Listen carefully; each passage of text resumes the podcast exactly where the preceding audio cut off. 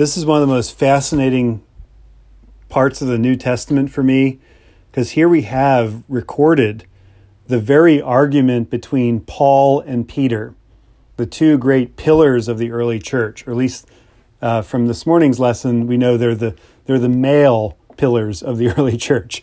There were many pillars, and there were many women pillars of the early church in this New Testament era.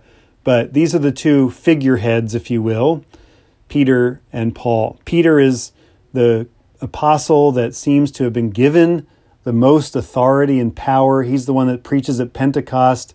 He's he like runs everything. Um, even though he might not be in charge of the church in Jerusalem, he is definitely like worth listening to. In fact, there's several books of the Bible written by him, and the Gospel of Mark is a record of his preaching. He's a pretty big deal, if you can put it that way. And here's Paul, this late apostle. He's born out of due time. He's like a child born prematurely or too late in the term, he says, probably late rather than early. Um, he comes to know Jesus when he's out in the desert while he's wandering around. He comes to know Jesus on the Damascus Road when he's struck down blind. He comes to know Jesus through pain and suffering um, as he's become a, as he was a persecutor of Christians and now he's a Christian himself.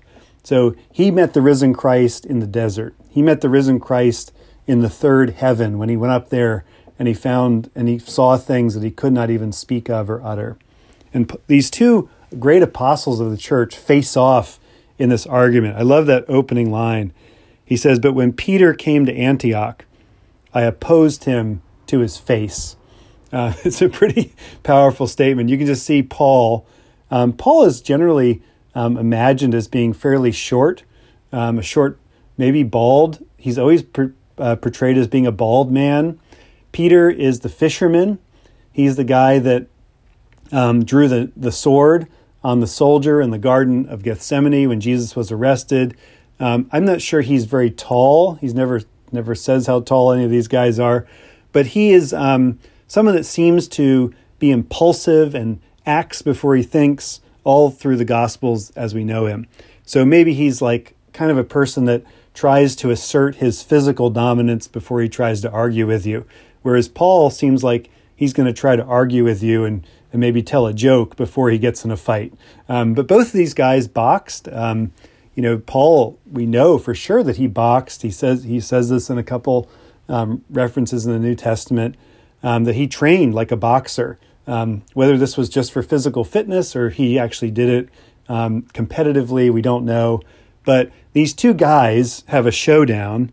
which you've ever watched this as a bystander um, it's always intriguing to see two people get in a fight. And here we have the early church watching this fight um, as Paul and Peter get in this fight. And Paul has the upper hand. Of course, he's the one writing this letter. He's the one that says, Listen, I opposed him to his face because Peter was keeping all the kosher rules while he was in Jerusalem. He was, you know, going to the temple and praying. He was only eating food that was uh, approved by the rabbis in the area. He was uh, keeping all the rules of Judaism.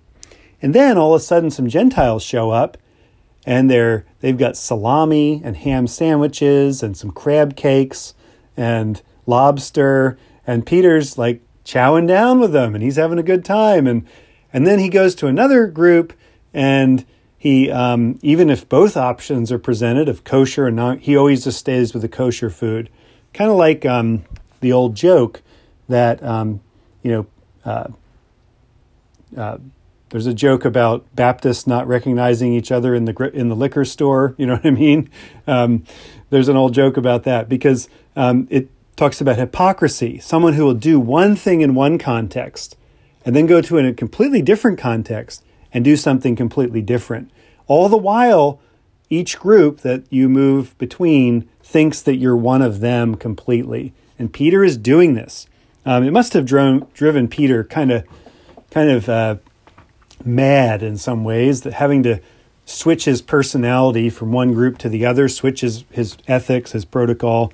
But he's been doing this for a long time.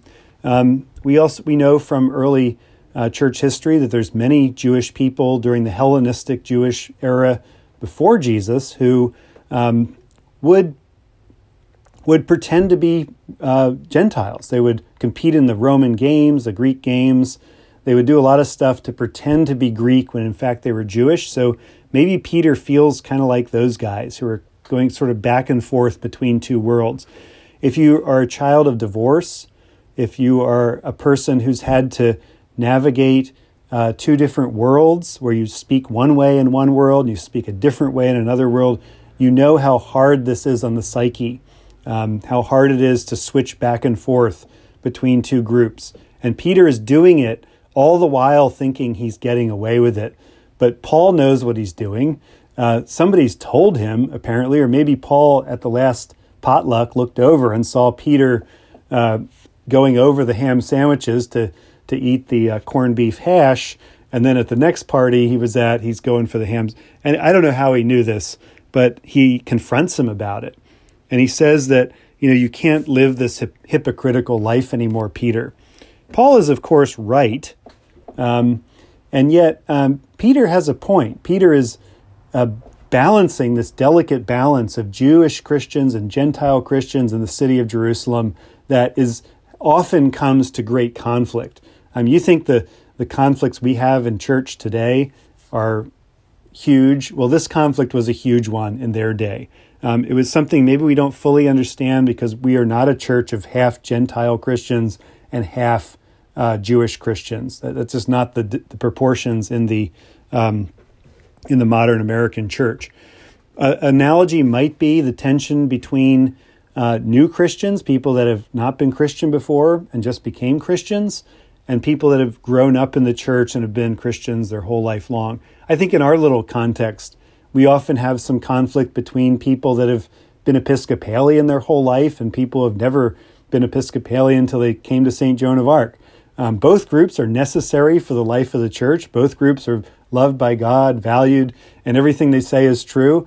And yet, often these two groups can clash um, because we all have our presuppositions we bring to it. So these the Jewish Christians, the Gentile Christians had this similar kind of, you know, we're all on the same team, but why in the world would you ever think of doing that? you know, um, that's what we say to people that we don't always agree with, and so they have this huge conflict.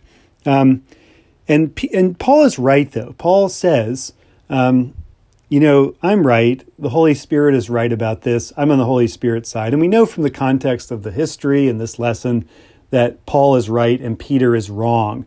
But the beautiful thing about this argument is that we, 2,000 years later, get some of the greatest descriptions of what the gospel is for us today. We get some of the greatest language about who Jesus is and what he did for us. Notice this last part where he says, um, where he says, I have been crucified with Christ. And it is no longer I who live, but Christ who lives in me. I can't think of a better description of the Christian life than that. I was crucified with Christ. I am being crucified with Christ. I have been crucified with Christ. This is the identity of the Christian. Jesus is crucified on the cross, and we were crucified with Christ. Our sins were put on Christ. So whenever you have a regret, a failure, a fear, something you wish you hadn't done, somebody brings it up, that somebody might be the devil. It might be somebody that knows you from the past and brings that up. You say, I was crucified with Christ. I was crucified by Christ. It is no longer I who live, but it's Christ who lives in me. It is Christ who lives in me. I'm not alive anymore. I'm alive in Christ, that man that you see crucified on that cross. This is the most powerful statement of the gospel, one of my favorites. And it comes out of an argument between two guys who are arguing about one being a hypocrite and the other one keeping to the truth. So, um, this is the Holy Spirit working through the controversies of the early church. The Holy Spirit works through conflict and controversies always. The, the idea that there's this, this perfect world that we're this close to getting to is one of our most besetting sins, probably as Americans, because we do believe in this myth of progress that things are going to get better and better and better and better. And we sort of live for that. So when everything doesn't get better, we say, that's a disaster. It's all a failure. But out of this conflict comes one of the most beautiful statements of the gospel. And I'll end with that. I have been crucified with Christ. It is no longer I who live, but it is Christ who lives in me.